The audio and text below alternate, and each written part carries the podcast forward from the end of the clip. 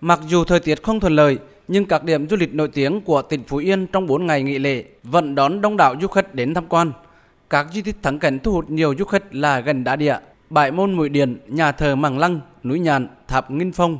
Đặc biệt tháp Nghinh Phong, điểm tham quan mới ở thành phố Tuy Hòa, tỉnh Phú Yên, cuốn hút đông đảo mọi người đến tham quan. Bà Nguyễn Phương Loan ở thành phố Hồ Chí Minh đi du lịch tại tỉnh Phú Yên cho biết. Đây là lần đầu tiên mình đến Phú Yên luôn. Mình thấy là Phú Yên vẫn là một cái nơi khá là lý tưởng cho cái mùa du lịch trong nước tại vì nó không có quá đông ấy, không có quá xô bồ và đồ ăn thì ngon và giá thì vẫn còn rất là mềm. Mình rất thích tháp Yên Phong nha. Đó là một công trình mình thấy là cực kỳ ấn tượng luôn.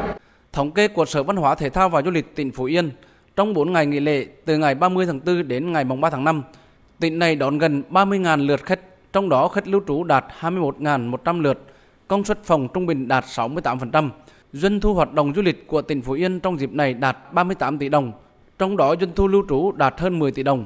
Ông Lại Ngọc Hưng, quản lý khu resort Stelia thành phố Tuy Hòa, tỉnh Phú Yên cho biết, lượng khách du lịch đến nghỉ dưỡng tại khu du lịch này tăng mạnh.